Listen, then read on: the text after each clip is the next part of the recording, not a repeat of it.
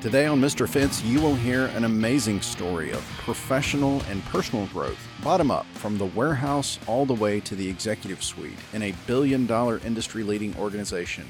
Varick and I are thrilled to present this conversation with the president of Young Living, Mr. Ben Riley. Welcome, everyone, to another episode of the Mr. Fitz podcast, where we uh, spend time with experts in the field uh, to help us as men explore the six areas of our lives where we all need accountability, integrity, and improvement. Those being money, uh, retirement, fitness, intake, uh, time with God and our families, and then also substances and vices that need to be kept in check. So, we are honored today to have uh, Mr. Ben Riley. He's the president of Young Living Essential Oils. And I'm going to tell you a little bit about Ben here. Ben has uh, more than 20 years' experience in the direct selling industry and a long history with Young Living. He began his career with Young Living in 1998 and put himself through college working a graveyard shift in the shipping department at Young Living's warehouse and headquarters. After graduating with a business degree from Utah State, Riley embarked on a 15 year journey of direct sales management in markets across the globe. He returned to Young Living in 2016 as a regional president of North America, and in 2017 was named executive vice president of global sales. In 2018, he became Young Living's chief sales officer, and most recently, Ben was a management consultant for Strategic Leadership Partners. And prior to all that, he served as chief sales officer at Younique, where he helped the company grow and expand its direct sales force. We are very thankful to have him back at Young Living in the role as president. Uh, good friend of mine. Very thankful for your time on here, Ben, and uh, glad that you're here with us today. I'm thrilled to be here, Varick. First of all, very flattered to be invited. Um, I've looked at your guest list and it's very illustrious. So I, I told Varick, I said, I, I'm not sure you might be taking a step down in my case, but I'm honored to be here and really excited for this discussion. I love what you do. And I'll just, um, one of the things I've really admired about about the Birchfield family and Varick specifically is that he he does so much for men. And I think we as men have to acknowledge that we've got to show up better in our lives in a lot of ways. There's a lot there the stakes are high, you know, and we we provide for families, we look after the people that we love and we show up the best we can and it's not always easy to do. We have to navigate, we have to be vulnerable, we have to learn and grow and we're not always good about that. We're not good about community. We're not good communicators oftentimes and so I, have seen what uh, Varick you do, and of course John as well, to to create communities for men to have safe spaces to explore some of the challenges and opportunities of what it means to be a man today. And um, I've seen it specifically at Young Living, where we're incredibly indebted to Varick for the influence that he has on the men in our community. So anyway, I'm thrilled to be here. I appreciate the invitation, and I'm looking forward to today's discussion. Well, once again, thanks for being here. And I've got a, number of questions to ask you today. Uh, questions I've kind of wanted to ask for a long time, but thankful that we have this platform to to be able to kind of hash them out. Tell us a little bit about what it was like working your way up from packaging to the presidency. So this is just an amazing story of not only just sticking to things, but but longevity. And I think that guys these days look at at jobs as stepping stones to something else and there's not a lot of long-term commitment. So please share with us what that was like. Yeah so you know i didn't grow up with a silver spoon of any kind. I grew up on a farm in in utah where i'm from originally. And um, so i didn't have a lot of i didn't have necessarily a, a career path laid out for me which in retrospect I think was a is wonderful. It's worked out incredibly well for me to be able to explore and and discover ultimately what what I'm passionate about, what I feel like my skill set is, and where I can add value to an organization. Um, and that's all been part of the journey. But of course, a journey is ups and downs, and I've I've made a lot of mistakes along the way, learned from those mistakes. But I, I do think there's a lot of value in starting at the bottom. And for me, the bottom was in the warehouse. I was just picking, I was picking essential oils off of a conveyor line. There were six of us then. We were an incredibly small company back in those days. And it's it's really gratifying actually to look at where we were then and where we are today and realize the vision and the commitment that has been expended by thousands of people. Of course, the founders of Young Living, but even more people like Varick and John and others who are part of our community who all show up and have a similar type of passion and what you can do when you link arms with good people who have a common goal or a common purpose. uh, it's it's quite spectacular. And I feel really fortunate to have been a part of all of that. I've learned a lot about vision too, if I'm honest, because when I when I worked at Young Living in 1998, the company was four years old. And we were, I would guess our revenue was probably about $30 million a year, maybe, if that. We were only in the US and Canada. And my my job, I was I was on the pick line on our um, on our fulfillment operation, which was six people, and it was in my old pace, my old middle school, the middle school I went to. And so it was surreal to go back to that middle school, the gymnasium, and and pull products in this this funny little company. I'd never heard of essential oils, didn't know anything about them. I was just looking to make some additional money to put myself through school, honestly. But it it did instigate a, a love affair or a passion of mine uh, for personal wellness and also empowerment. I, I did not intentionally go into direct selling. In fact, when I first heard about direct selling, I had the impression a lot of other people do, which is, oh yeah, you sell to your friends, you have you fill up your garage with products. Um, I didn't have a lot of great opinions about direct selling, but what I found both when I first started working in the warehouse, what I what I fell in love with first was the product and a different way to think about health and wellness. I I began to understand. I think I I was raised with this idea that I outsourced my health to a, a primary care physician, and my journey with Young Living taught me to be a lot more empowered and a lot more present in my own health. And, and, and I realized through Young Living that it was my responsibility to be well. It wasn't my primary care physicians. And that meant that I had to educate and learn myself. And so what I would do when I worked, when I would have my my lunch break, I worked the graveyard shift. So it was about uh, probably about eight o'clock, I think is what time my lunch break was. And I would sit down with the product guide and just do research and, and explore and understand this this new world of um, essential oils, which was quite fascinating to me at the time, and they're still fascinating today. So that that education was invaluable, and I really fell in love with with holistic medicines and natural medicines at that time, and they've been a part of my life ever since. So I'm really grateful for having had that experience. But I don't, if I'm honest, I don't know that I had a vision for. I certainly never thought that I would be in the in the role that I am today for the company. I I didn't have that vision, and I I kind of wish I would have, but I was 20 I was 21 years old at the time. So I was just trying to make a few dollars and pay my tuition and put a roof over my head. That was my primary primary objective. Uh, but I but I'm indebted to this company for for everything that I've learned through the years that I've been with it. And and I realize in retrospect, even though I didn't realize it at the time, that that experience did pave a way for me to to be in increasing roles of responsibility and opportunity in this company because I started there because I was willing to do the hard yards. I was willing to learn the business from the ground up. And ground up for me is is it was warehouse. It was also on the phones talking to the consumers, the people who use the product and understanding what were their pain points. What was it that they loved about about the company and what it sold? And so I think those were incredibly valuable building blocks to helping me perform and do better in other roles. And I think honestly, a big takeaway, a big takeaway for me is realizing that if you bloom where you're planted, there's always it can always be parlayed into more. You know, you have to, and especially when you start a new career, or I wasn't even graduated from college at the time, you have to start somewhere.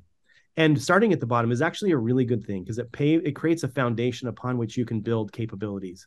And so for for people that feel like they're stuck in a dead end job, and and it's true for for our business today, I look for people who will bloom where they're planted, and that can be in our call center, it can be in the warehouse, it can be as a, a first time manager, it can be anywhere. As long as someone is showing up and magnifying their their stewardship in their role, then they have a place. And, and that's what makes companies great. So even if you're in a role that you feel like this isn't taking me anywhere, I don't know what I'm learning, if you show up intentionally and do your best to learn and grow through it, you'd be shocked at the opportunities that are created. And I had no idea, honestly, no idea that when I worked in the warehouse that it would come back as a real asset to me in my future roles at Young Living. It's been an incredible blessing, which obviously at the time I had no clue.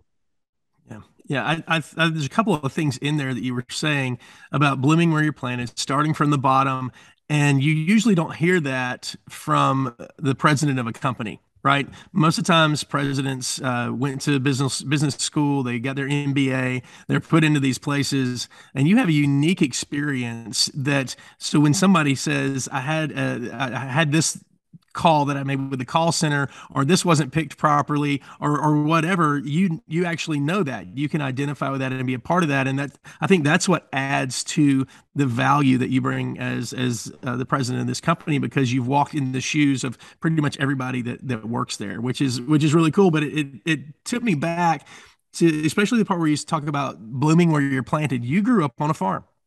And so what did what what are the things that you learned maybe that you didn't want to learn uh, as growing up on a farm as a kid right uh, those those things that you have to do that you don't want to do but what are the key takeaways that your parents instilled in you on that farm that that are your takeaways that have helped you become the man that you are today yeah, that's a great question. I feel incredibly blessed to have grown up the way I did, even though at the time it didn't feel like a blessing, as you can imagine. It was a lot of early mornings and a lot of a lot of a family. We were a, so that my parents still own the family farm I grew up on. It's it's a fruit farm, so we grew apples, peaches, cherries. We did Christmas trees in the winter.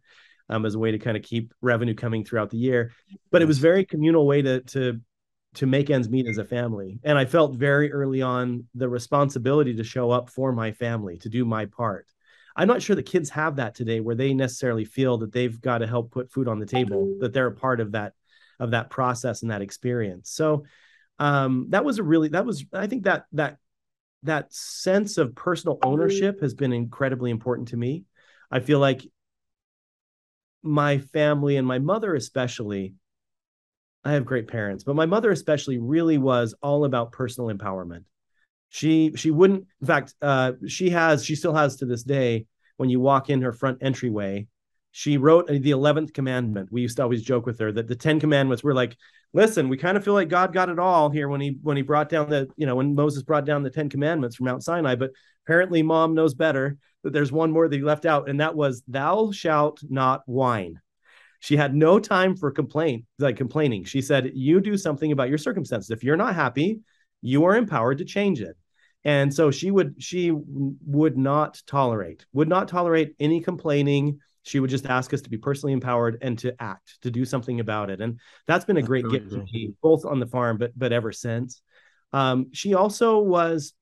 I, I'm really grateful. My parents did not talk about other people. They honored they honored others, and and and when we knew that at our home, people's names were safe with us. We weren't going to drag it through the mud.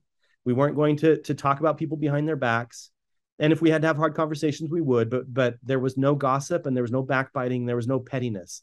And my parents love people, just have a deep a love, uh, deep abiding love for for their fellow man. Um, so much so that my dad, bless him, he he's hard to take anywhere because he'll make a friend with a stranger and then he'll talk to that stranger for an hour and he's always late to everything. But that's because the person in front of him is so important. He really values that individual, learning about them, getting to know them. And I've definitely learned that from my father as well that that people really matter. And in our business, but any business and any organization, it is at the end of the day about people, about having great people that have a common vision or goal and then working together. And that's magical. When you're working with people that you love and you respect uh, it's an incredible experience. That's what I, I, feel like i get to do at young living today is i get to work with really great people like you two gentlemen but also a lot of great people that we have in our organization. We have over 30 over 3000 employees worldwide we're in 26 countries i think we have pres- a presence and we ship to over 50 so the sun never really sets on our business but it's all about the people when we have the best people we win because people are the ones who they solve the problems, they find opportunities, they work well together. You know, we move mountains when we work together. So um, those are a few of the things that I learned. I think work ethic uh, that's pretty common on a farm. But I remember when I started my first corporate job, and from the very beginning, my mother said, "Don't be a farmer. It's a terrible way to make a living. A good way to raise kids, but a terrible way to make a living." So she she really emphasized education. It was really important that we went to school to her and ultimately as, as a result became really important to me as well but my first corporate job i remember when people would leave at five o'clock and kind of feeling like are we done like you can just leave at five o'clock because that wasn't the way that wasn't the way it was when i grew up you know we were used to working 12 hour days was was and, and during a harvest you're working 16 it's crazy but i felt like it was a bit of a superpower for me because i i felt like i could outwork my my colleagues and it wasn't hard It was just I had that expectation already that that hard work came with the territory. And I think hard work and just showing up and doing your best goes such a long way in a career and in life. And I've come to appreciate that more and more as I've gotten older that being successful in life honestly is first and foremost just showing up, being willing to show up even when you don't feel like it. Just like show up every day. And then once I find once you show up, you eventually say, ah, ah, "Hey, I'm here. I might as well do something." right? Like you don't necessarily have to be. I think we put put a lot of pressure on ourselves to always be right or be perfect or anything like that. That's not what success looks like to me. It's you show up and you do your best. You show up and do your best every day. You're going to find your way. You're not going to be perfect. You're going to make a lot of mistakes, and I have made so many mistakes, but but I've I've learned through them and I've shown up and I think honestly, that's what I try to do in my own life today is just show up the best I can every day for my family, for my for my kids, for my wife, for my for my the you know brand partners I work with, for our staff. And and they know I'm not perfect, but as long as I think they see that I show up and bring my best self and do the best I can, they do the same. And that's when you I think that's when you are able to do great work together you know, I think there's a lot there's a lot to unpack in there, right? Uh, the first thing uh, about you know education being important, uh, the things about your parents not talking about other people, uh, your mom telling you to to look for if you had a problem, you solve problems. Uh, all of those things are so important, and then uh, even in what you were just talking about, you know, there's how it's day to day showing up. And that's that's part of what we do with the mr fitz is, is we ask guys to look at those areas every day write write three to four sentences even in your own journal right uh, but mm-hmm. but write about it and look back at your day. Like, have accountability to your day. If you killed it in that area, write it in green. If you didn't, if you just kept it going, write it in blue. And if you did it did rough on that day, write it in red. But it it'll give you over time. You'll see that you'll have much more success. And I think if if more people would do that, uh, including myself, right? Uh, I'm a great starter. I'm not always a great middle of the roader. I'm a good starter and finish. In the club. Not a great middle of the roader. Uh, and and so I think if, if more of us did that and had that consistency in it, we would see much more progress in our lives in just whatever we're looking to do. Uh, whether it's be a good husband and being a good dad or or doing a great job in business um, you know th- that like you said you you faced some challenges on that and the challenges that you faced in business and life we've talked a little bit about your faith, but I would love for you to kind of share that journey with us because we are whole people and we can't really separate those things out because the hard things we face push us somewhere. And uh, and so we'd love to hear your story and and kind of where your faith fits into to your life on the daily. Yeah, I've been on a really interesting faith journey. Honestly, I, I was raised LDS or Mormon. That you know, there are a lot of a lot of people of that faith here in Utah. And it was my family's faith. My parents still practice it. Most of my siblings do as well. And um, and it meant a lot to me growing up. And it's a beautiful community. Uh, it it had a lot of a lot of great support. Having adults who were not my parents who really cared about me and my development was a gift. And I'll always be grateful for the community and for the for the the congregation that helped raise me. It was a very much a village, and I and I felt I just had such a blessed childhood in that way. And and so I'm really indebted to to that faith for having helped me to develop and grow into the the the human I, I have become. And I think as well it it was it gave me a lot of purpose and direction, which was really important and powerful at that time in my life.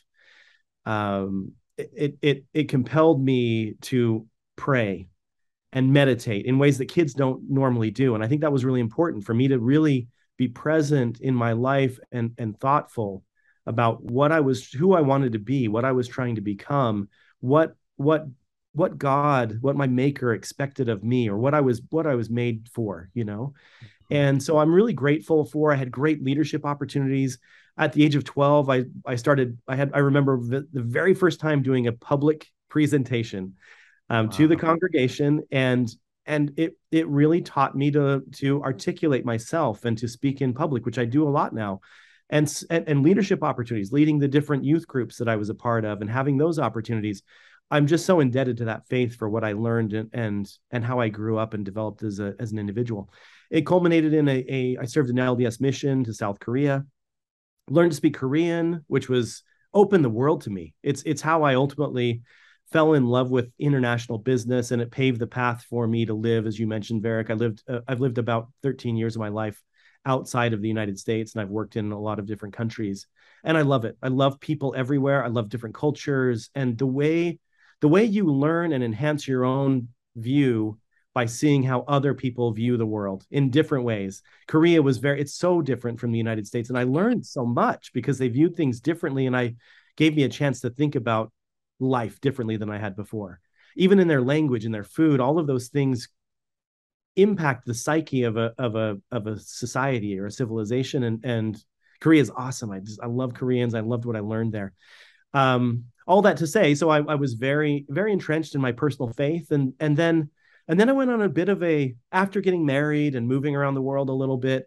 I went on a bit of a faith journey because I started to question some of the things that I'd accepted as truth and fact from the time I was a very young boy. And that was a bit of a harrowing experience. It was scary because what it meant is I had to challenge the long held beliefs that I'd had for a long time. And and I there's still so much that's great about that community. So that's not my point that that you know that's not really why I'm saying the story. But what I realized is that is that I I had to own my own faith. I had to have my personal relationship with God yeah. and I had to make sure that I was square with him and and not always do it through an intermediary, not have someone give me permission for it, but actually cultivate and create it in a way that was authentic and real and personal. And and that's been a beautiful journey, but a hard one too, honestly, because I don't subscribe to my my childhood faith, and that creates complications for my community that I grew up in. That you sure. know, I'm no longer I'm no longer and and they're they're my parents are very loving. It's not that I've been treated poorly or anything, but I just don't belong to that same community. And I've had to then carve out and create my own authentic community as a result. But I've learned so much about myself. I've learned so much about about life, and I've learned so much about about God in that yeah. journey. And and I feel what I really landed on in the end. It, oh, actually, not landed because I'm I'll never be done. You know, it's always it's one of those journeys you never you never complete. Sure. But I feel so much more authentic about my actions today because I do it I do it intentionally.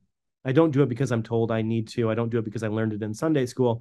I do it because I believe it. I do it because I feel like one of my responsibilities in this life is is to bless other people and make the world a better place. And um, Les Miserables in in the musical, they talk about to um, help another person is to see the face of God and i think that's where god lives for me in so many ways is when i when i connect with my fellow man and i get to see of course i pray and i have i have really intimate spiritual experiences with my maker but i think i feel it even more when i'm serving other people and when i'm when i'm experiencing the world around me and i'm trying to view the world maybe a little bit more like he does. So anyway it's been a really interesting journey though because it's not i'm grateful because it was set on this path from my early years as a child and at the same time i've had to individuate and and learn and figure out what what is my faith and and how do i show up and evidence that faith on a daily basis yeah i, I think that is that's absolutely a beautiful way to say that. Um, you may not know this. I actually grew up LDS as well until I was about eight years old. My family was in the church, and my dad was uh, firmly entrenched his whole his whole uh, upbringing and most of his adult life. And my brother was on a mission in uh, Spokane, Washington, and um, very I had no idea. That's crazy.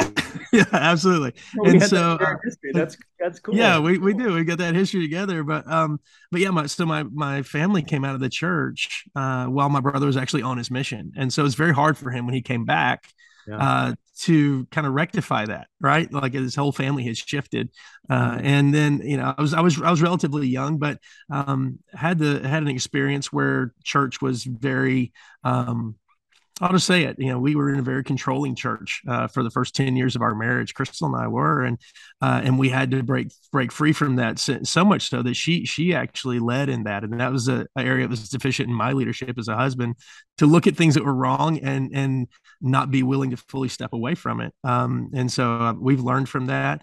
And like you said, it's been a journey. Uh, you know, I, I have have no doubts in my relationship with with God, and um, that that Jesus died for me and, and what he did for me and continues to do on a, on a, on a basis of forgiving me for, for my daily sin, right? like if you can get to 10 a.m. without without uh, messing up, you're you're doing good. Um, mm-hmm. But you know, and also John led me to the Lord on my 18th birthday, actually at a, at a Denny's restaurant in Tuscaloosa, Alabama. Uh, so that's a whole different story. Yeah, but, you don't um, find God at Denny's, but uh, well, you don't. Like uh, it, it changed the course of my life, which I'm extremely grateful for. But yeah, there there does come a point as a man uh, and as a woman too, you know, our wives have to do this as well, and and our kids do too, where you take what you've been taught your whole life, and you say, is this is this what I was taught? and is it my own? And do i hear from god? And do i believe from god? Am i willing to do and dig down and, and do those things? And i think there's there's points in our lives where we're willing to and there's points where we pull back and there's all those areas. Um, but the, that to me is the only thing that's really gotten us through all of the the health issues and different things that our family has experienced. And um and so we you know we have a, a firm foundation even though um we don't build correctly sometimes. Uh and and you and I've talked as well you've had some some hard times even in even in your adult life. I, I know your wife she's beautiful lady you got beautiful kids but you you went through a hard time before before meeting her right yeah. And and and what have what did you learn uh, from your first marriage into the great marriage that you have now? Like what what are some keys? Because guys listening to this, if you look at percentages, there's more than 50% of the guys listening to this who've been through a divorce um, or ha- are going through a divorce. And most of the time, you don't have people, unless you're listening to a church podcast, you don't have guys be real and authentic and say, "This is what I learned." Um, mm-hmm. and and you've been extremely blessed. You've got an amazing family. But if you're if you're willing, I would love for you just to share a couple of takeaways that you learned um, through that hard process, and and that could be a help to guys yeah. listening to this right now. Great question, Varick. Um, it's I grew up I grew up believing that that a divorce was wrong. It was morally wrong. And and that it was it, it, essentially insinuated that the people who were getting the divorce were were less than you know they were inferior. They were they were sinners. They uh, and and so i think i had a significant stigma about divorce and it's been really interesting as as life works you know oftentimes we get the experiences that we need to to help us better understand and i so what happened in my case is my my ex-wife and I we lived overseas for most of our marriage. We lived in South Korea, Taiwan, and Australia. And in Australia, we were LDS Mormon. We we we were active and practicing for for most of our 10-year marriage.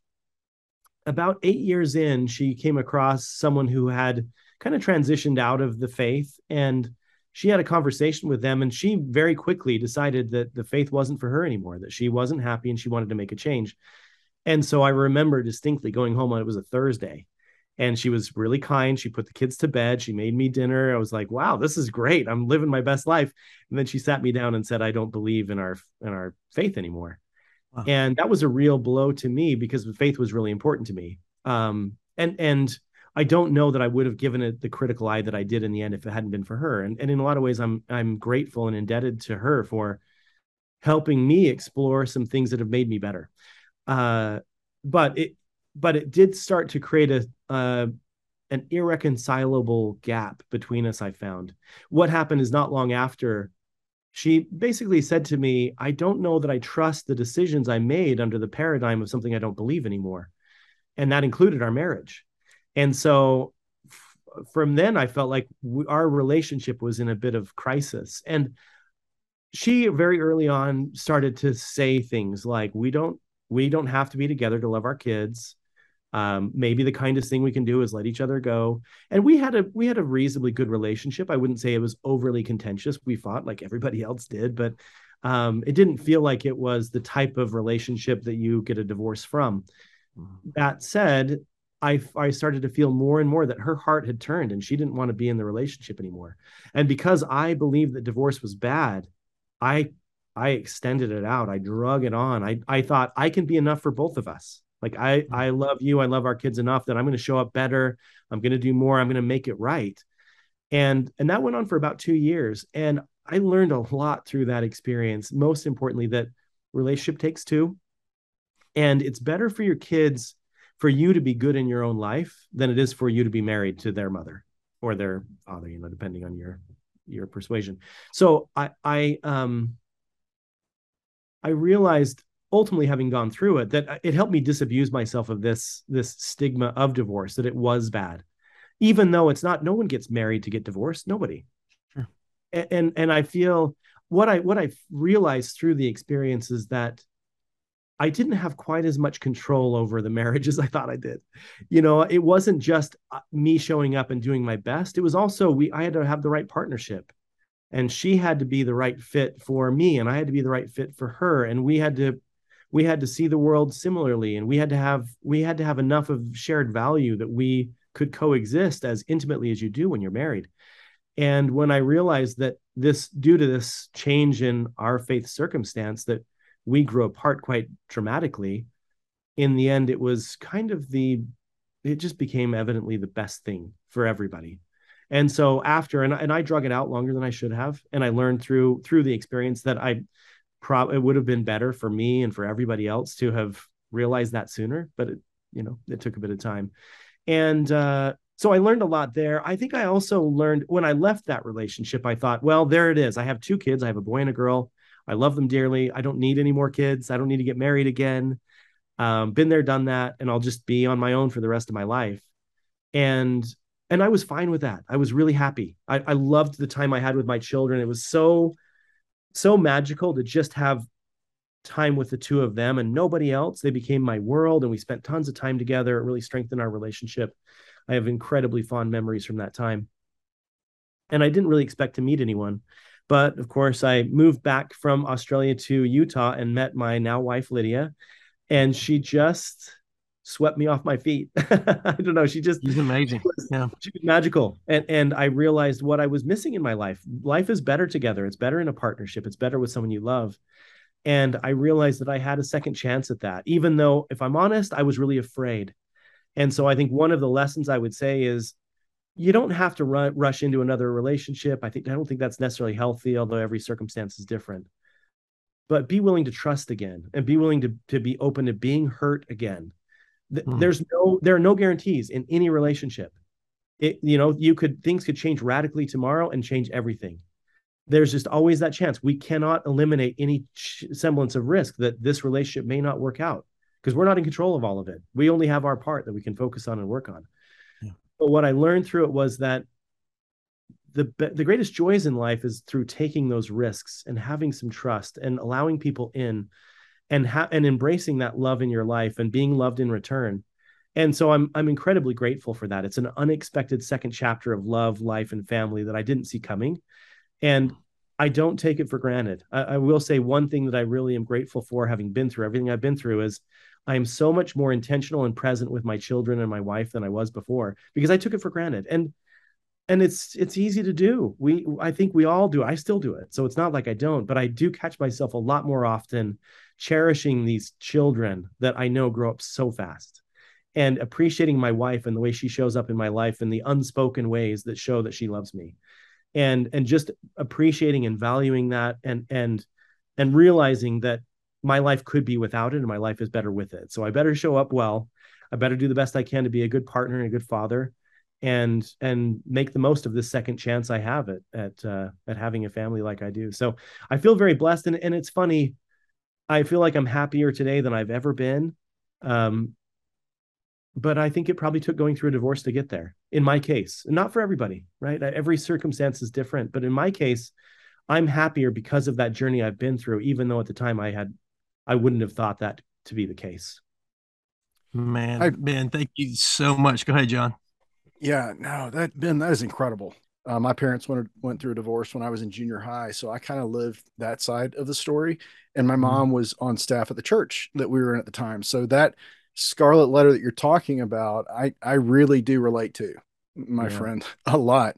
And I, I want to make an observation. I obviously I don't know you as well as Varick, but just listening to you talk about these two most important relationships in your life, your relationship with God and your relationship with your significant other right? And how you had twice a second chance, you know. It, it mm-hmm. didn't work out the first time around in your relationship with God and and you had some solid foundation and some solid relationships and people and some great things happened Uh, but then you had some realizations and you had to pivot. And the same, it sounds like a very similar story in your relationship with another human being, how there were some great things that happened there first time around. But I'm amazed that you've adjusted so well in both of those relationships. Because my background is psychology, undergrad and grad school. So I've I've talked to a lot of people about marriage and family therapy, and I've lived 22 years in a wonderful marriage with a wonderful lady who's put up with me. But um, I I don't know that many people who've been through such an incredible transition in one area, much less both, and come out the other end either not hating God or not hating people. How did you do that? Oh wow! I mean, you're probably giving me too much credit. First of all, John, thank you. But I, I, um, it all happened kind of at the same time too. As I mentioned, it was my faith, and then it was my marriage, and those two in quick succession were really, really challenging. I think that was the, that was the period of my life where, I I felt uh, like I've been through the hardest series of experiences of of trials, and there were times when I feel like I, am a very by nature, I feel like I have a reasonably sunny disposition. I'm not I'm not given to depression, although life's hard for everybody. I'm not always happy. I think it's a misnomer, and it's I, have been thinking a lot about this actually. That and don't mean to digress too much, but happiness happiness comes in moments, but joy actually is in showing up every day and, and working through your your life. You know, it doesn't mean that everything's always going to be perfect, and I think we set ourselves up for some misaligned expectations if we think that somewhere along the way we're going to be happy every single day and everything's going to be perfect. That's just that doesn't exist. And I think the sooner we get we realize that perfection is not ever going to happen.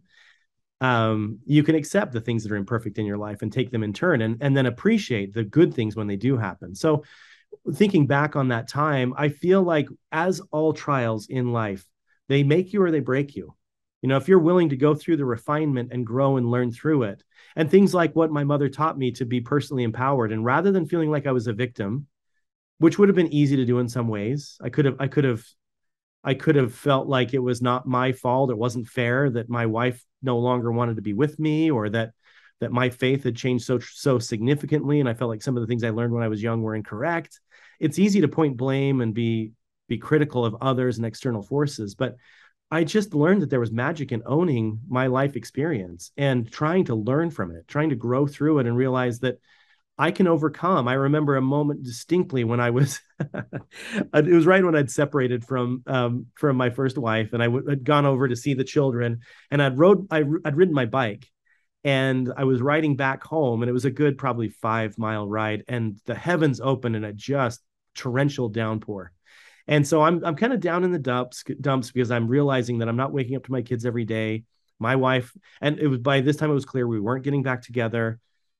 And then and then it starts raining. And I remember having this moment where I think, well, I don't know what else can go wrong.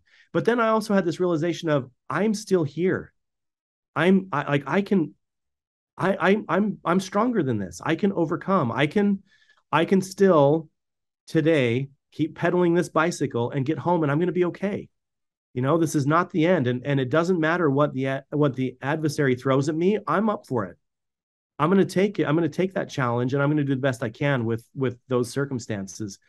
And as a result, again, it, it was a big journey, John. I mean, I'm still on this journey of trying to sort through things that are hard and the trauma you experience and and the hardship and the hurt and all of those things that come along with it. You have to work through all of that and I have it too. But I also feel like I'm grateful. I'm just grateful I'm alive. I'm grateful that I have a, a family that I love, a, a, company that I'm passionate about, great people who make my life better and, and happier, kids who are my joy. You know, I, I just I, I have so much good in my life that if if as long as you can always reframe and understand that the hard things are going to come and go, it's inevitable. And rather than trying to to sidestep them or whatever, um, I've been reading a lot of Ryan Holiday recently. He's a he's kind of a modern stoic, and one of his books is "The Obstacle Is the Way," and and it's it's about that. I've thought a lot about if you think about Sisyphus of ancient Greece, that he was condemned to push you know the stone uphill, and every day the stone was back where he began, and he had to push every every single day, and it really was meant to be a metaphor of the uh, of the vicissitudes of life, and I feel like you have to realize that it's actually the magic is in pushing. It's not in getting the the rock to the top of the hill. And it's really hard because so often we feel like I'm working to this destination. When I get to this destination, then all my problems are going to be solved. And that's not the way life works. It's just showing up every day and pushing that stone because in in the process you get stronger. You become smarter. You you you know you, you find value and and you make contribution. And so I think if you can reframe and rethink the way we view life and we view life experiences, I think you can realize that it's through these trials and it's actually through things like what I've just talked about that I feel like I've grown more and become a better person because of not because of the wins. And I've had wins too, but they're not the things that have refined and improved me. Mm-hmm. Yeah, that's that's that's a hundred percent on that. Um, I know John has has some follow ups on on this for sure. Uh, but uh, you know, Ben, it just when you talk about that, you you can see somebody who's come through slings and arrows and has been strengthened by them. And uh, just I'm going to let John's to take over after this, but guys who are taking the slings and arrows that don't feel they can move on. What is one sentence you would give them to strengthen them. Like I love you're in the rain and you're like, you know, I, I, can I can make this, right? But what's one thing that you would give a guy who's going through it all? They may have they may have lost their job uh, through the recession that we're in. They may be upside down in their home. They, you know, whatever uh, that that is going on right now. Through your experience, what would you say to them? I mean, one sentence makes it tough, but I think I would probably say, what does being stuck in the negative emotion do for you? How does that help you? Because when we realize what I realized is that by being hurt that my wife said she didn't want to be with me anymore, if I nurse that hurt and pain, that hurts me. Why, why do I want to do why do I want to hurt myself? Ultimately, what I realized is in that experience is I realized I love my children. They are my true north. And what's best for my children is best for me because that is my that is my that's my true north. That's what really matters to me. And that means that and listen blending families going through a divorce co-parenting is so hard and i don't do it right. I'm not i'm not here to tell you like it's a trial every day for me. But but i will say that i realized that it didn't behoove me to have an a caustic relationship with their mom or to stew in the hurt of, of the rejection because all it did is it hurt it hurt me. And if you're in a place that where you're hurt eh, you're hurting and you don't know where to go love yourself enough to say, I'm not going to stay in this place. I'm not going to stay where I feel rejected. I, because I know that I have value to give and, I, am going to do something about it. I'm going to try to make it better today in whatever way I can. Winston Churchill said it best. He said, if you're going through hell, keep going. You know, when things are hard, if you just stay, sit there and stew in it, you're still in hell. If you keep going, you find your way out. So just keep, put one foot in front of the other and see what you can do today to make it that much better. And what what you find is I, I look back now and those trials in my life, and I, I they they were the setbacks that set me up for all of the blessings I have today. And if I would have fought against that, if I wouldn't have seen the the the magic in in the growth and and what could happen because of it, and to be honest, I didn't see it. I should say I didn't see it. I didn't know that I would meet my wife. I didn't know I'd get married and have children again. I didn't know I'd be back here at Young Living.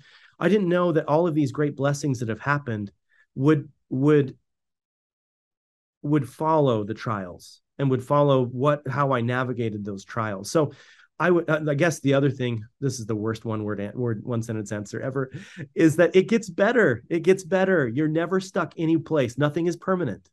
So if you're feeling lousy today, guess what? Tomorrow will be better. I promise you. You can't be you can't be in the worst situation of your life for the rest of your life. Nobody is. It'll always there's always a way out. So give yourself that path do what you can today to make it just that little bit better. And what you'll find is when you look back after a few months of that that you've made incredible progress and that you're in a much better place as a result. And you're better for it. You know you you push that that rock uphill you're stronger you're smarter you're more capable because of it. I, you know ben you've you've said so much in the last 30 minutes that i would love to have another two or three hours with you just to unpack um, all the way back from your mother's 11th commandment. By the way, I think God would have agreed with her. and if you look at the story of the Israelites, right, whenever they whined, it did not go well for them. They were You're swallowed right. up by a, a you know, crack in the ground or something really terrible, wandered for 40 years. Um, yeah. but when I when I listen to your story and when I listen to your life experiences, I mean, even the traveling the world and living in another country, how valuable that must have been. Um, I I've only traveled abroad a few times, but the interactions that I had with human beings on a different continent or in a different part of the world who spoke a different language opened my eyes uh, to the human condition. Right? It it opened my eyes to uh, to learn more about myself. Um, and I think as Americans, we get a bit egocentric we we don't value other opinions i think as much which is and, and don't even get me started on social media and then you get people just you know hating and trolling all over each other but mm-hmm. talk about if you don't mind um, your experience traveling internationally living internationally in and among the people learning a different language that's so incredible to me yeah well man i i, I just like i said i grew up in a small town I'd not been on a plane until I was a senior in high school and I flew to San Diego. It was like an hour and a half. You know, it was I was just lived a very small town and very uh, sheltered life in a lot of ways. And I'm I'll be forever grateful for the mission that I served to go to another country. It helped facilitate learning what was a very challenging language. And it was it was one of those, you know, you have those periods in life where you it's just where, where you have that window of opportunity to just have that self-discovery and and intellectual stimulation and growth that you you experience and for me that was very much that couple of years as i learned to speak a language and you mentioned this john one thing i didn't realize before i learned another language is you understand people better when you speak their language not because of not because you speak the same language it's because you understand why why and how they say things i'll give you an example so in in south korea they will say, well, here's here's a really blatant example. They'll say, "Have you had rice?" And you can say, "Yeah, I just had a hamburger." That's still to them rice because rice is the staple food, right? So because it was so critical to their subsistence, they they just it's like it's like when in the south when you say you want a coke and you give them a pepsi right it's the same kind of thing where that is that is we all know what it means even if you say you're you have you have you had rice or you know uh, um, you realize that that it is so critically important to their civilization their culture. But the other thing i learned was a really common greeting and this is maybe more into the psyche a really common greeting in south korea is they'll say they'll say in korean pop mogoseo which means have you had rice? And what i came to appreciate that meant was it was a greeting. It was like saying hi john how are you? And instead i would say hi john have you had rice today? And what it was was a way to express concern for you because back in the old days, they didn't always have rice, right? You may not have had rice today. And it's a way for me to say, John, have you had rice? Great. Come in. Let me serve you some rice. Let me feed you. Let me give you food. And, and so it, there, and, and th- those are two very small examples of a much bigger picture around understanding how environment and um, history and experience shapes a a people and its psyche and the way they talk about things and and their life experience it's all expressed through language. And it's really cool. We do it in english too. We just it's lost on us because we're we're so accustomed to it. But learning a language helped me really get into the hearts and minds of another culture and see things differently in ways that i thought i, I just learned so much about how how they viewed the world. And there were times uh, john you mentioned this is a great point around us we americans we we're pretty proud of ourselves. And you know what? Uh, the United States is a great country. So I'm really grateful to have been born in this country. I'm grateful for the values that we espouse. I'm worried about our future. I think we all are, but but I think the United States is worth fighting for, and I'm really grateful for it. But we can learn. We can learn from these other countries and and countries like China and Korea and the Middle East. They're they're thousands of years old and they have things that they can teach us and we can learn from and we can be better because of those associations and connections. So i i definitely when i was in korea and then later taiwan and even australia i had an opportunity to view the world differently through different lenses than i had before and i learned so much. And there were times when i'd learn something and i'd say i actually like that better than what i think. You know you realize wow you have a much better way or view or healthy um, understanding of a particular thing and i could give lots and lots of examples but i think the more we the more we open ourselves up to the world and the knowledge that exists in this world which is more accessible than ever i think the more we're better as a country the more we're better as people. And i just fell in love with it. I, I fell in love with learning new languages meeting new people experiencing cuisine everything. It's it's just really really magical. And and I found that traveling is is the best. I love traveling, but living there is even better because you actually get to live it. You get to see what it's like to be a Korean for, you know, for a few years and try try and behave and understand and be Korean as best as you can. And then for me, Taiwanese and trying to learn Mandarin and, and understanding how they think and what they eat and why and all of those things. You just learn and grow by having those experiences. I'm a big believer that we all need to we all need to see the world a little bit more. And I think we need to make time for it. We need to prioritize time to go and, and learn and understand other cultures. And sometimes, John, it's just it's just, you know, going on a family trip to Europe and exploring what's there. You don't it doesn't have to be a crash course. It can just be something that's fun and and family building and also stimulating. That's that is incredible. Um, and I know we're coming up against our time. You let me know how much more time you have, but I, am good. I would good for more. Yeah.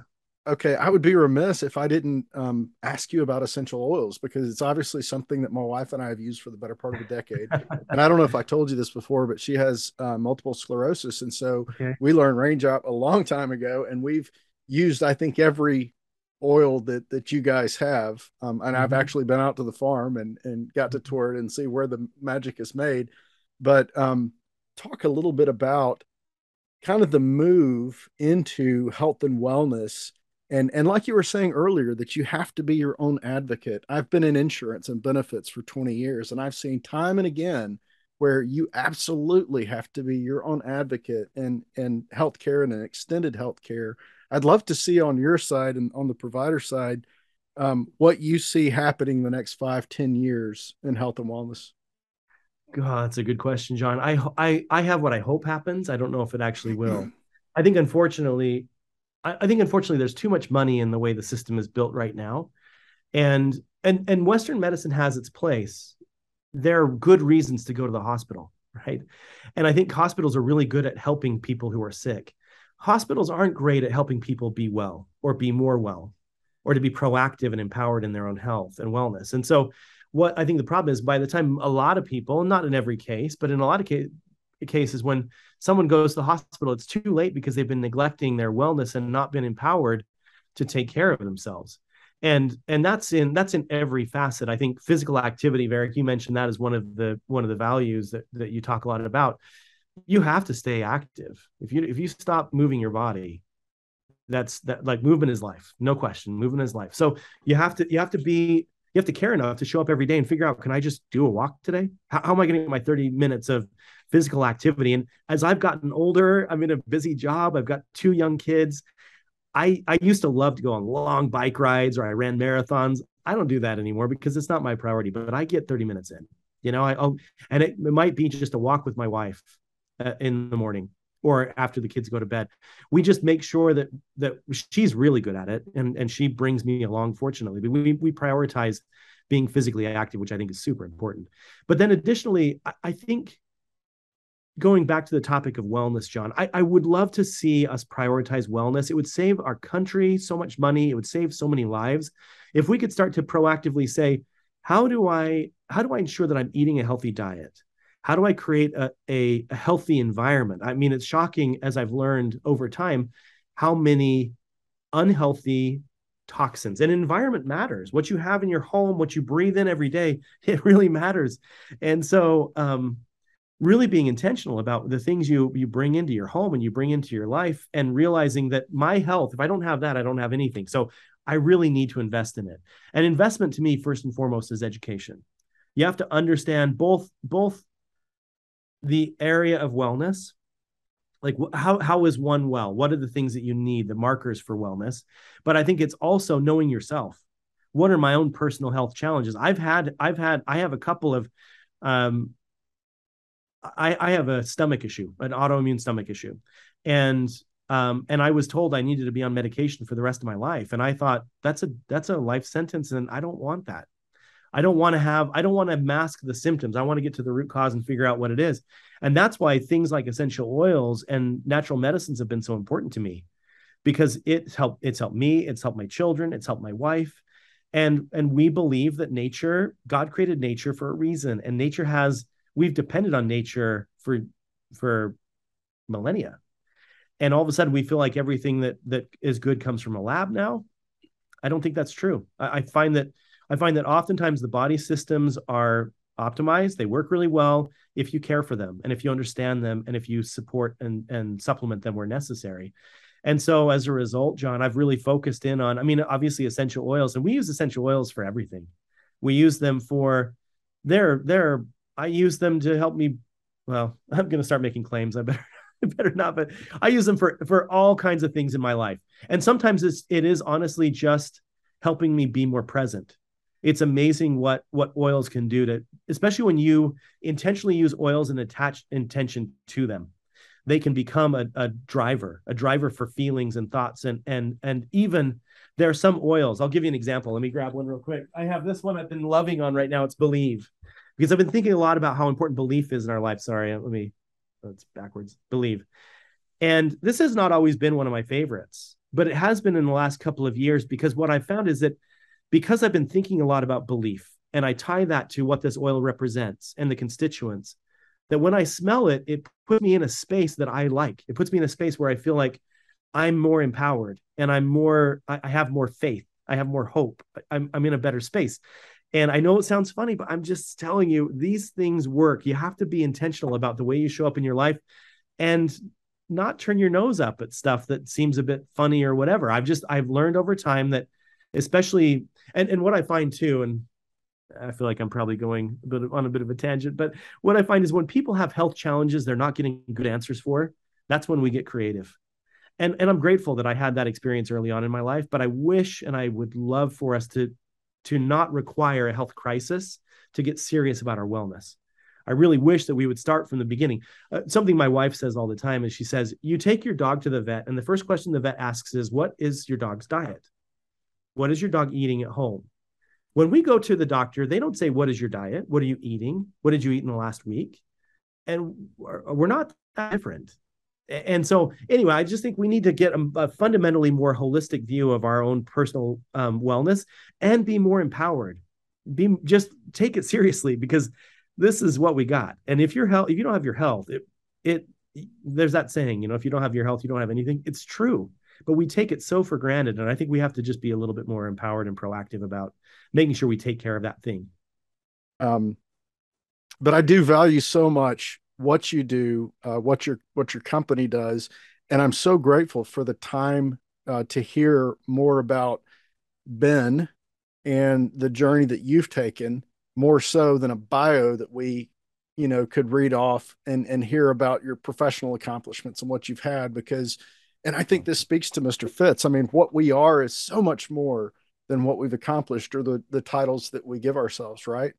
Um, so I'm I'm really grateful for the time that we've had with you to learn more about your journey and your background and kind of the challenges that you've overcome and how you've done that.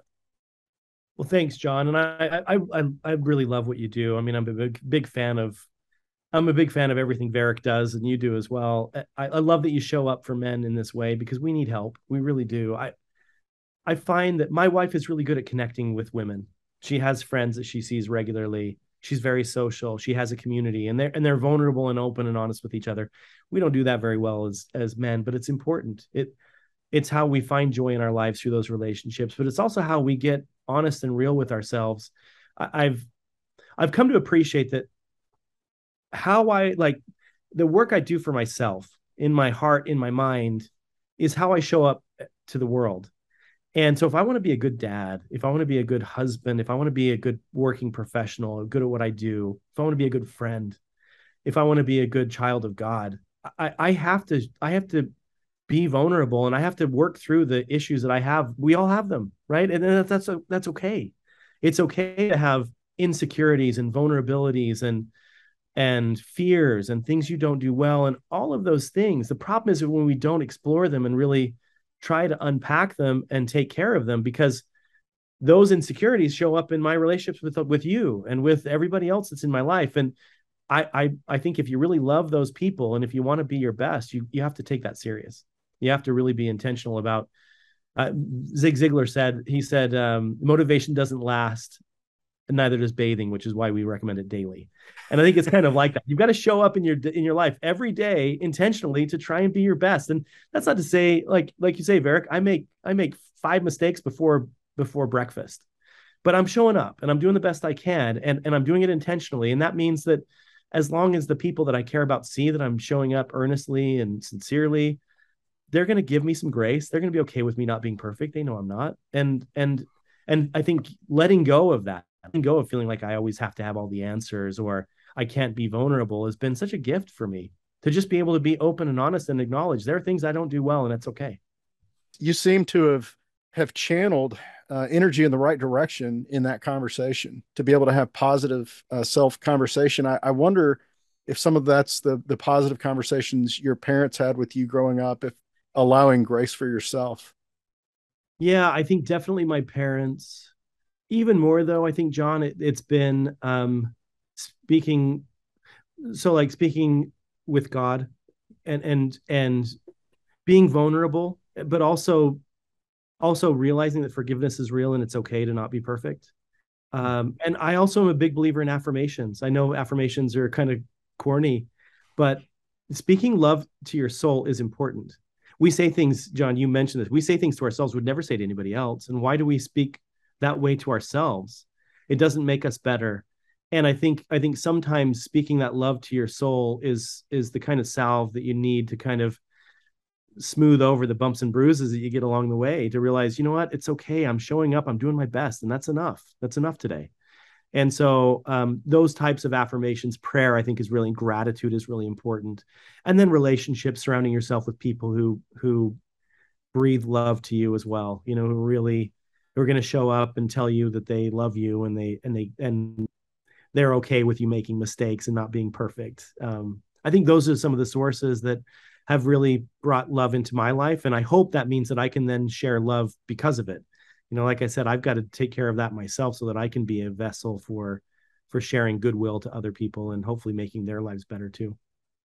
You and this is kind of in some inside baseball, young living people. When you do talks with your leaders, you always end with quotes or poetry, but you're never reading them and and whether it's Rudyard Kipling or, or you know, things that most people, yeah, Rudyard Kipling, they're like, yeah, I watched I, I watched the movie of that. Uh, you know, that's just those those kind of good. But you you have those things quoted. So uh, just if you can, really quickly, how much has reading impacted you? Uh, and and not just reading you know the newest thing out each each month but but classics and things with deep truth how has that impacted you and and how what kind of I guess what kind of uh, strength does that give you in daily conversation and in leadership? Uh, yeah, thanks, Varick. I do love to read. I, I I learned that from my mother. She's very literary. In fact, she had she had the best vocab. She has the best vocabulary. I love talking to her because she knows how to use words, and I really always admired that. And she's a reader, so uh, they read to me as a child. I I learned to love to read probably more so than a lot of kids my age because there were the comp- competitors of TV and video games and things like that. But I I don't know. I I I guess I prioritized it. I made time for it. I I have always I would always look up words I didn't know and I learned a lot of vocabulary that way. Not because I want to sound smart, but because I feel like the right word in the right place is is is how you really can convey a thought. And so there's nothing more beautiful to me than when somebody knows how to say something just the right way and it perfectly conveys the emotion, the idea. It's really hard to do. Um, and I aspire to that. I aspire to be a good communicator and understand words and and be able to really express when I feel an emotion, especially I'm trying to tell someone how much they mean to me, I want to say it right. Or if I'm if I want to articulate the own emotions I'm feeling, or if I'm going to have a hard conversation, I want to be able to articulate it in a way that makes it palatable and hopefully facilitates an understanding. In terms of um, how it's affected me, I, I do think it for me, I, I still really value and prioritize reading because I feel like it's exercise for my mind.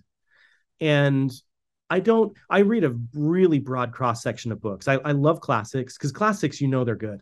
They wouldn't be a classic if they weren't. So classics I love, but I also like to read contemporary and I'll read, I'll read sports, I'll read um, mystery or science fiction or I'll read a little bit of everything, a lot of business books, a lot of leadership books, a lot of faith books, faith-based books. I I read a little bit of everything, in part because I, I had this. So the other, I just recently finished not too long ago a book called The Battle of Actium, I think is what it's called. It was the making of the of the uh, Roman Empire, and I read it just because I thought it was an interesting topic. But I found a direct correlation, or or I was able to take a business strategy out of it that we then utilized because of something that that was done by um, by Octavia. So anyway, I, I, I think if you there's knowledge everywhere, and if you're open and, and willing to to prioritize kind of exploring the world, I think part of it is just being curious about the world around you, learning about things you don't know, and exercising your mind because the value is is obviously what's in the book but even more it's to me it's the state that your mind is in that gives you ideas and things that you can apply into your life. You know reading the bible is the same when you're it's funny how you can read the same passage over and over and over again and then because of one moment in your life where you are at that time you read that verse and it means something completely different and i think that's that's that's what it is is exploring the world around you i um but i, I think the biggest thing Varick is i just prioritize it and i love the written word and i make sure that i am am constantly or at least i try to prioritize exercising my my mind in that way and exploring the world and and hopefully understanding better um, because of it. I did realize that like you can't read every book in the world, and so I've I've I, I used to I used to not be able to put a book down just out of principle, say I'm going to see this book to the end, but now I feel like I'll read something, and after the first couple of chapters, if I say, no, this isn't really what I'm after, I'll put it down and I'll go for something else. I'll find something else that is a better fit for what I'm I'm looking for in the moment. But I also use Goodreads to set goals. So I set a book goal every year. I try to read 100 books a year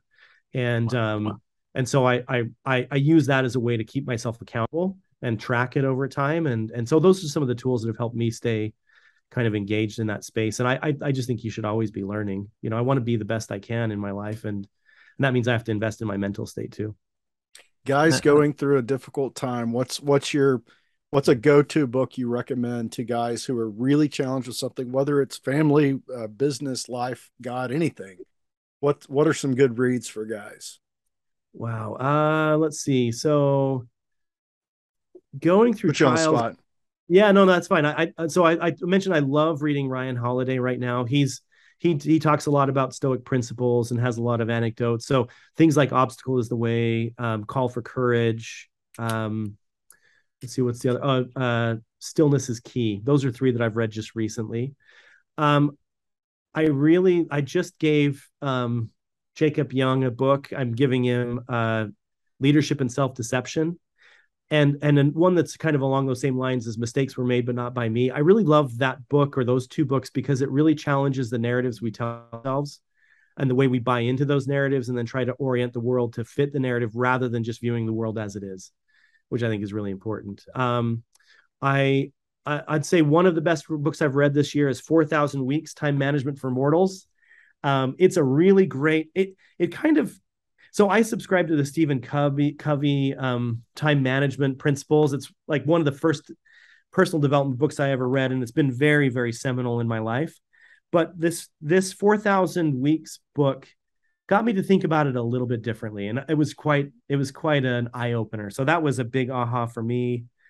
Um, I don't know if that's as, as, relevant to the topic you're talking about. Let me see what else. Enlightenment Now was quite interesting. I read that just recently. Uh, let's see. And then I recently read uh, Stephen M. R. Covey's new book, Trust and Inspire. It's quite good. Uh, more of a business setting, probably not as much for like going through going through ch- trials or challenges. But you know, sometimes I'd also say sometimes just read things that are fun you know a lot of people they feel like oh i've got to read something because it's good for me and it's like always eating your vegetables but never getting dessert sometimes you deserve dessert too and so i'll read things that just are purely for fun. I love to read books about any sport. I'm very much into sports um, biographies history just topics that i find interesting not because i'm trying to apply it to business or even anything other than it's just an interesting topic that i want to explore. Or it's yeah, the old ad- the old adage that leaders are readers and readers are leaders um, is incredibly true, and and you're a perfect example of that. I thank you so much for sharing some of that insight. That's that's terrific. Yeah, no, thank you. I, I do love to read, and I think Varick set me up with a softball on that one. So thanks, Varick. well, well, Ben, uh, I, I just want to thank you for taking uh, a lot of time out of your busy day and helping to run a very large company spread all across the world. Um, you know, I, I know part of the inner workings of what you guys do. Uh, I know that um, if you weren't using our products, uh, you wouldn't have the energy to do what you do on a daily basis uh, because I use them every day myself. But um, but I, I, just wanted to thank you for taking time out uh, for not only uh, speaking your heart, but speaking truth, speaking hard truth, and, and speaking wisdom to every guy uh, and every lady who's going to get to listen to this podcast and to be a part of what Mr. Fitz is doing. Uh, you have definitely brought value and added to what we are and who we are moving forward. So I want to thank you so much for that. And hey, you're you're welcome anytime uh, to be back on here. We would love to love to interact with you more. Well, very John, thank you. I, I, first of all, the audience doesn't know this, but I was difficult. So thanks for working around my schedule and making this happen. So I apologize first of all about. Um, ha- I, I, just appreciate you accommodating me, and it's a pleasure to be here. I, I want to stress that it. I don't have it all figured out, right? And and I feel like we've just talked about some of the things that I've learned along the way. I'm I, I do. I really make mistakes so many mistakes before breakfast. I, I I'm still figuring it out too. We all are. And so I think give yourself grace and just realize if you show up, if you do your best, that's good enough. And I'm not telling you that I know all the answers. I'm just trying to share some of the things that I've learned along the way. And I'm and I learned from you, Varick. I learned from you, John. And I think that's why this community is important. Is let's learn and be better together. Let's support each other. Let's let's love each other. Let's let's give ourselves permission to be to be better men together because of because of the support we give each other. And so I love what you do really appreciate it. And I, have it's been an honor to be a part of the podcast today. Our pleasure. Well, thank you. Thank you so much. And I uh, hope you have a wonderful day. Everybody out there, uh, this is Mr. Fitz. We thank you for joining us for today's episode. We hope that it has uh, given you strength. We hope it's inspired you in what you're going through. We hope that it gives you some wisdom to walk through what you're walking through, whether it be a victory, a challenge, or even uh, even though we hate to say it, even through a failure. Uh, we all fail, uh, but we hope that this podcast and what this community does helps you to get through and to be a stronger man on the other side. Thanks again, Ben. Uh, ben Riley, president of Young Living Essential Oils, for being with us today, and hope you guys have a wonderful day.